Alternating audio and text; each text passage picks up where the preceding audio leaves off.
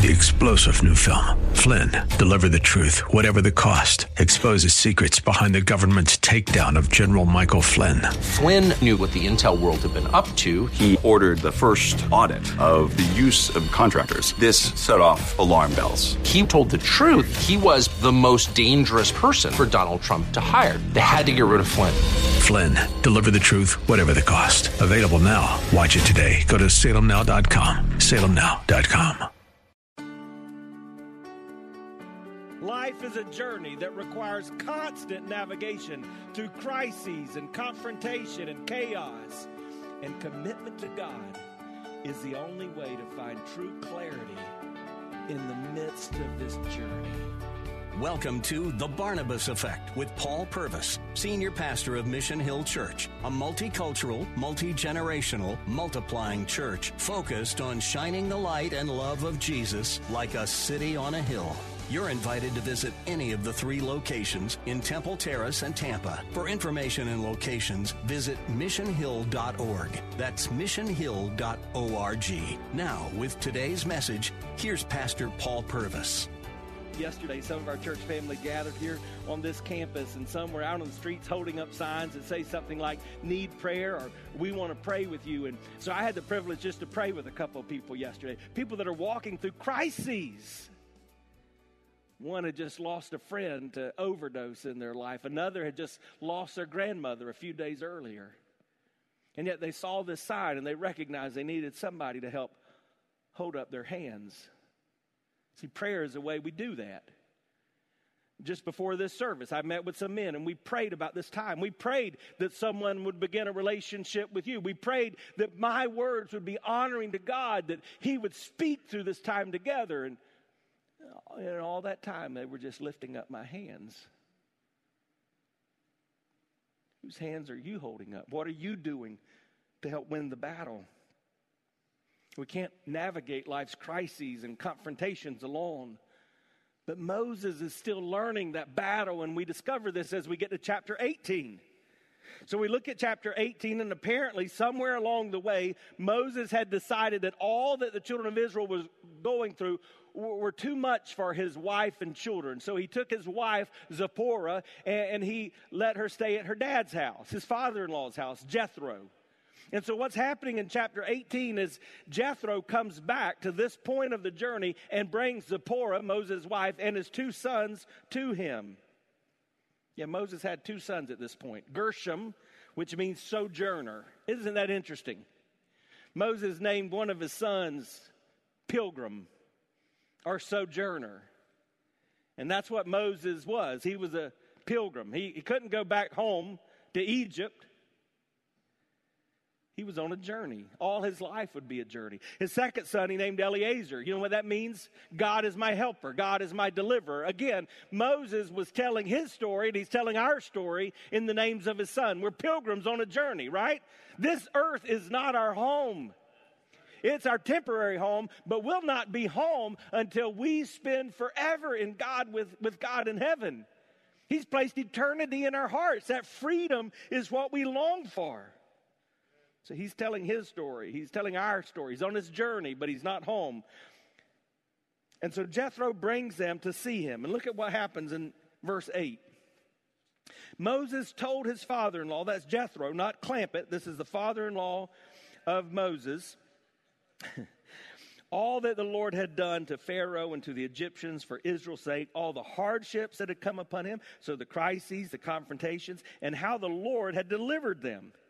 And Jethro rejoiced for all the good that the Lord had done to Israel, in that he delivered them out of the hand of the Egyptians. You know what we learn right here? It's a good thing to celebrate with others. A lot of Christians I see are not very good at that. We'll get sad when others are sad, but if the Lord blesses somebody else, we get mad. Well, why didn't I get what they got? Why don't I have what they have? Rather than celebrating with joy. So he literally, in the Hebrew, it's a word which means he expressed joy. I want you to think about something, and here's a practical assignment. Who in your life right now is God blessing that would benefit from you expressing joy on behalf of their blessing? Who is God doing something good for that it would bless if they heard you say, Man, that is awesome? And so Jethro said, Blessed be the Lord. And this is interesting because it's not the common name for God, it's the covenant name for God. So we're about to see something in Jethro's life. Blessed be the Lord who's delivered you out of the hand of the Egyptians, out of the hand of the Pharaoh, has delivered the people from under the hand of the Egyptians. Now I know that the Lord is greater than all gods, because in this affair they dealt arrogantly with the people. And Jethro, Moses' father in law, brought a burnt offering sacrifices to the Lord, and Aaron came with all the elders of Israel to eat bread with Moses' father in law before God. Now, most theologians believe this is a significant passage because in this passage we see Jethro make a transition. This is a God moment. Jethro was a Midianite. Remember, when, when Moses left Egypt, he went into the desert, the wilderness of Midian. He was a Midianite priest which means he had lots of gods with little g's, just like the Egyptians. But in this, but in this moment, he doesn't use the term that would describe little gods. He uses the covenant name. And he says, I get it. Moses, after I hear you talk about your deliverer, this is good.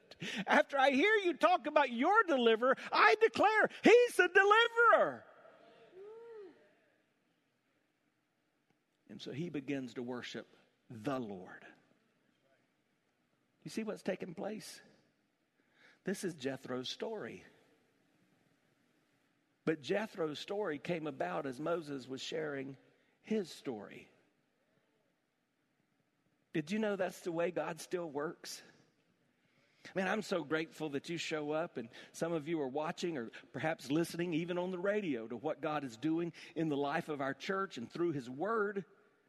But I want you to understand most people around the world won't begin a relationship with God through Jesus Christ because of hearing a preacher. Most people will begin that relationship with God because they've heard your story of deliverance and they say, if God can deliver you, then oh boy, I want God to deliver me. And if if you're a follower of Jesus Christ, you've got a story. If you don't have a story, you're not a follower of Jesus Christ. So here's what I want to ask you Who are you telling your story to? Somebody in your little corner of the world needs to hear your story. They're waiting to hear your story so that they can begin a relationship with God.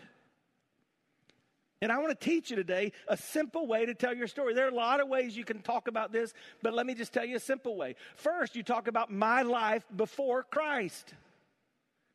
Because all of us have a life before Christ whether you became a Christ follower as a child, as a teenager, as an adult, as a senior adult. You've got a story of your life before Christ. And, and maybe it's like this before Christ, my life was filled with addiction. Before Christ, my life was filled with fear. Before life, my Christ was Christ, my life was filled with guilt. I don't know. But what was my life like before Christ? And if, if you're taking notes right now, just jot that down. What is one or two words that describes your life before Christ? And then what happened? You met Jesus. So it happens just like it did with Jethro, it happens in a moment of time. You weren't always a Christian. Just know if I talk to somebody about their relationship with God and they say, I've always been a Christian, if I have permission to speak freely, I tell them quickly, No, you have not.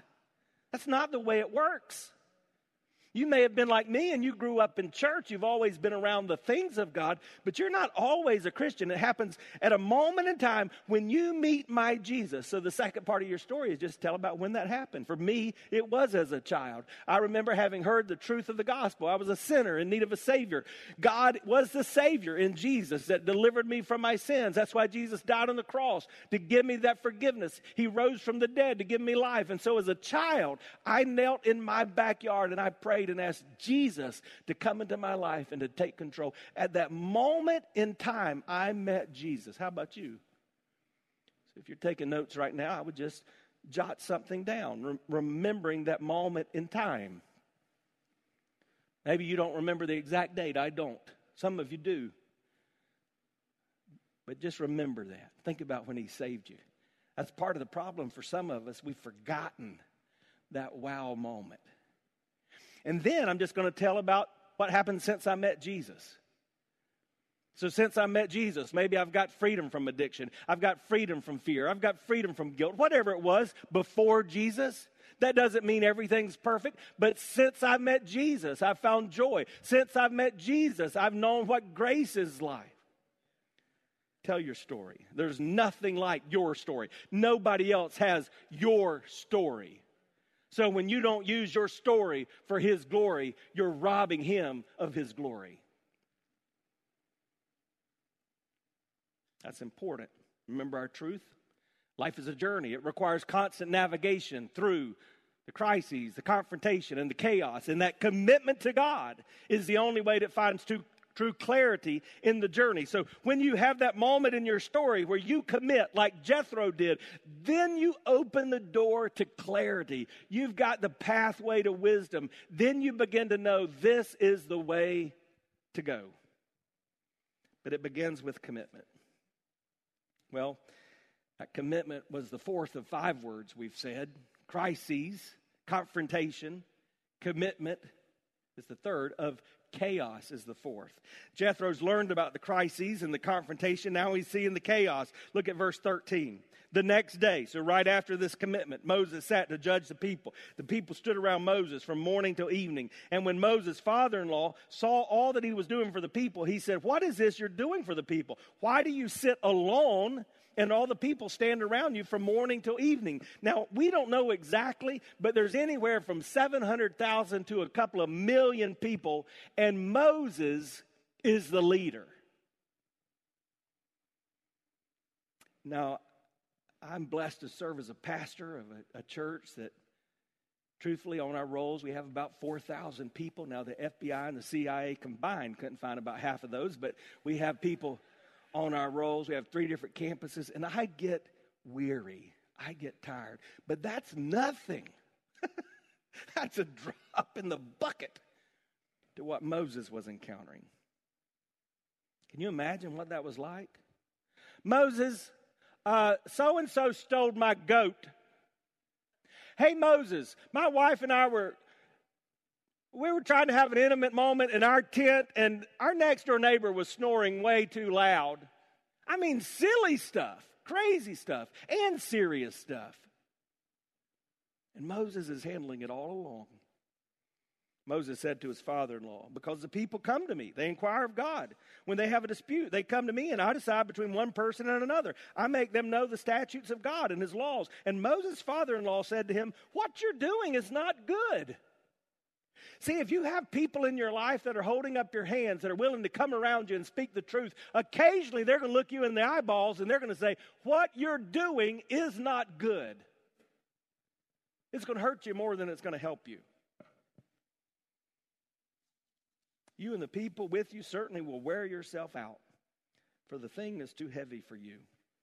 You're not able to do it alone. Now, obey my voice. I'll give you advice, and God be with you.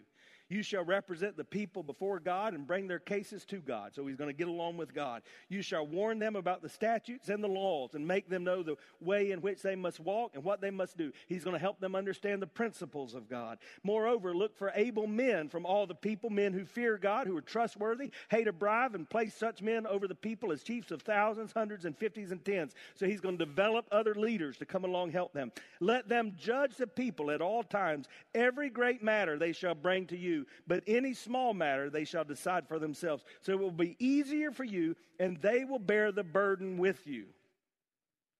Hey, can I just give you a bonus? Because this is important. He, he's telling Moses something we need to learn. Manage your life by what's important, not by what's urgent. A lot of us get caught up in the tyranny of the urgent. Some of you are thinking, I never get anything done because I'm just wandering around putting out fires. That's called the tyranny of the urgent. And you can do that, and it will wear you out. You can do that in church.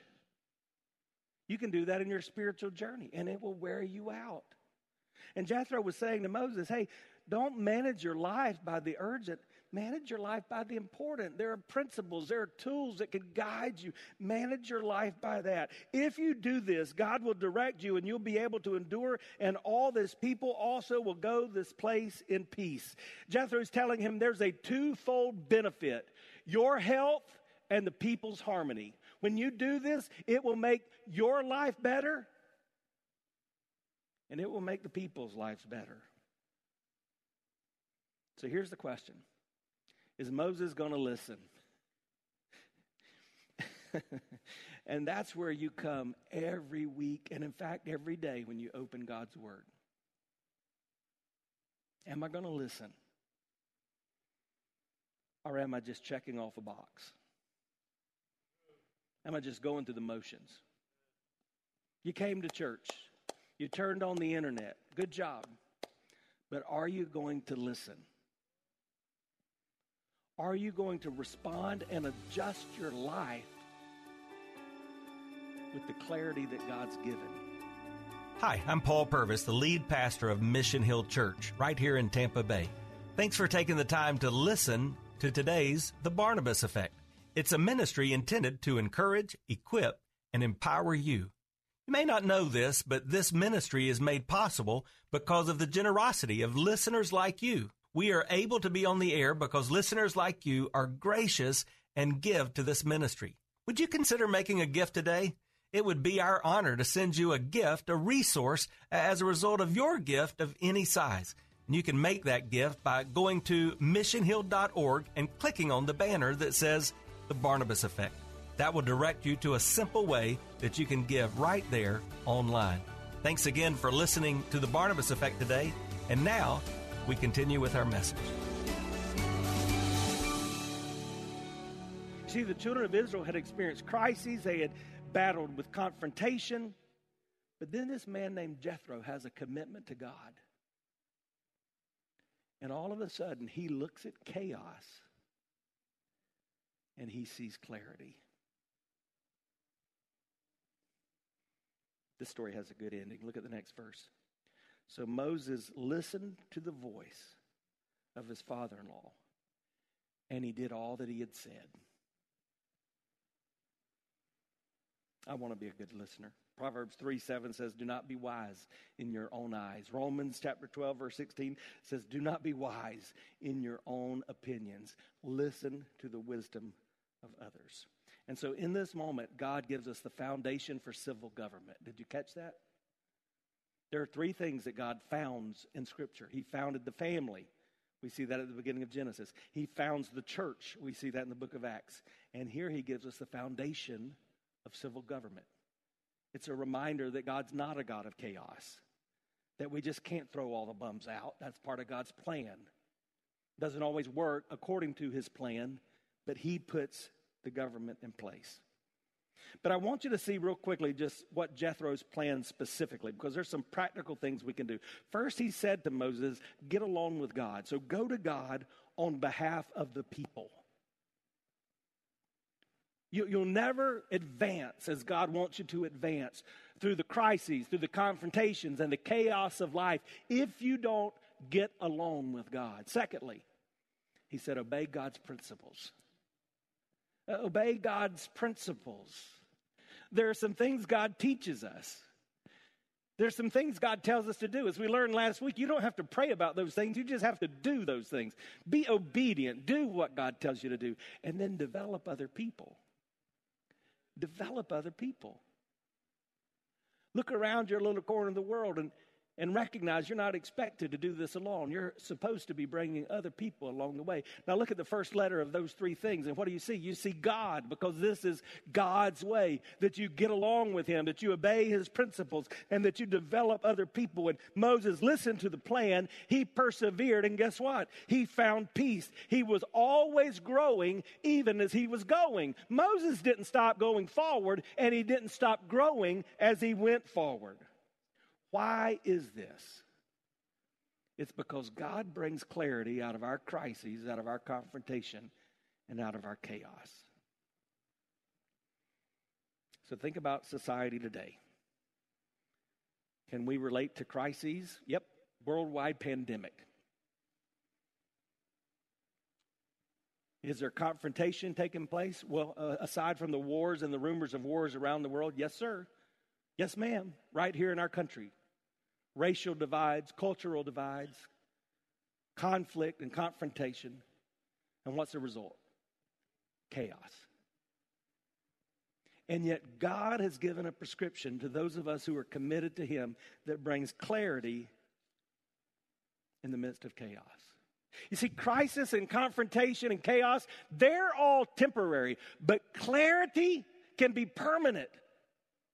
God's ways are not temporary. So when we get along with Him, when we obey His commands, when we are developing and discipling people around us, it changes our world. It makes life easier for us and it brings peace around us. Why? Because God's clarity was not temporary.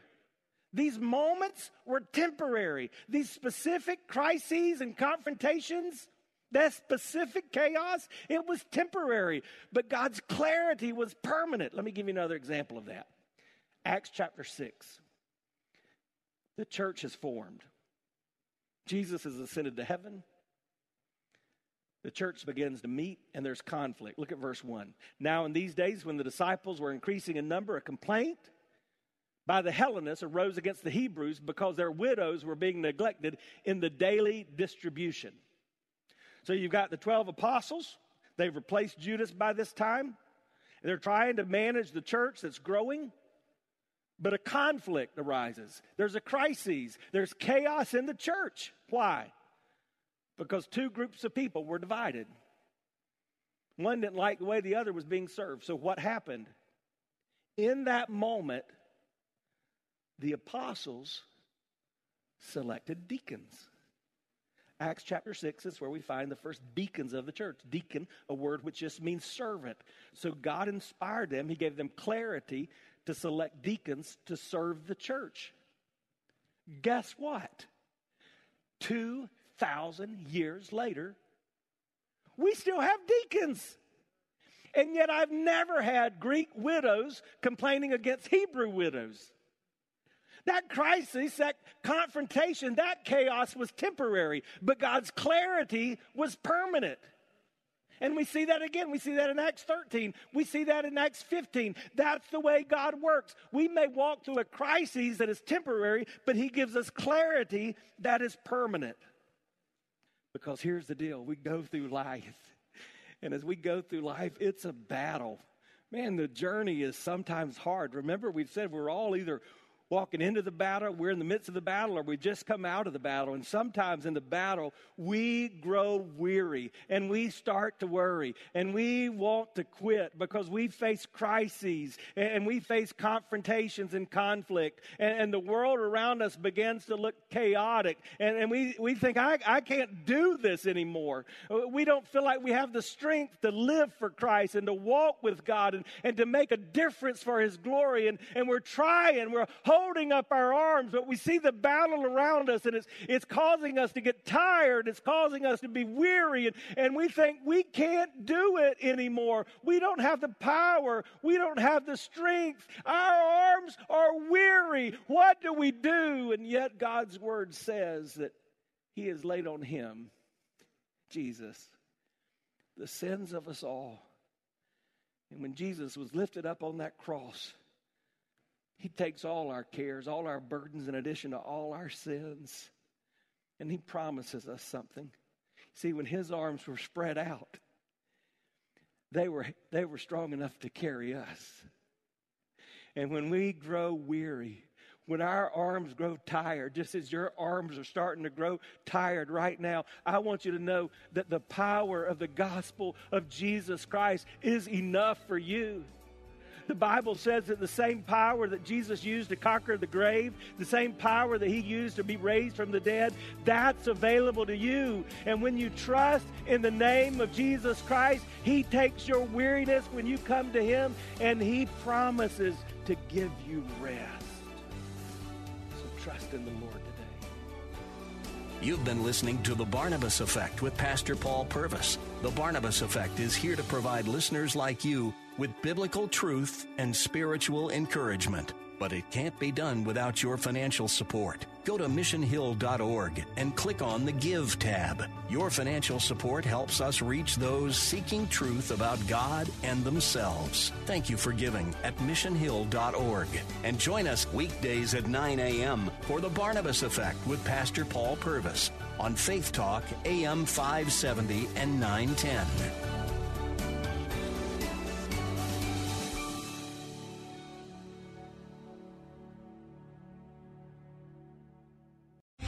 Three star general Michael J. Flynn, head of the Pentagon Intelligence Agency, knew all the government's dirty secrets. He was one of the most respected generals in the military. Flynn knew what the intel world had been up to. He understood its funding. He ordered the first audit of the use of contractors. This set off alarm bells.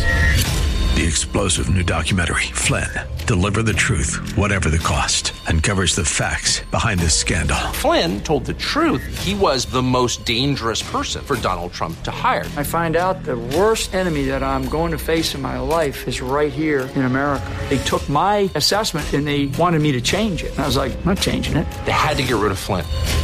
With in depth interviews, archival footage, and never before seen personal records of the man behind the headlines. I just felt like I was drowning. Flynn, deliver the truth, whatever the cost. Available now. Watch it today. Go to salemnow.com. Salemnow.com.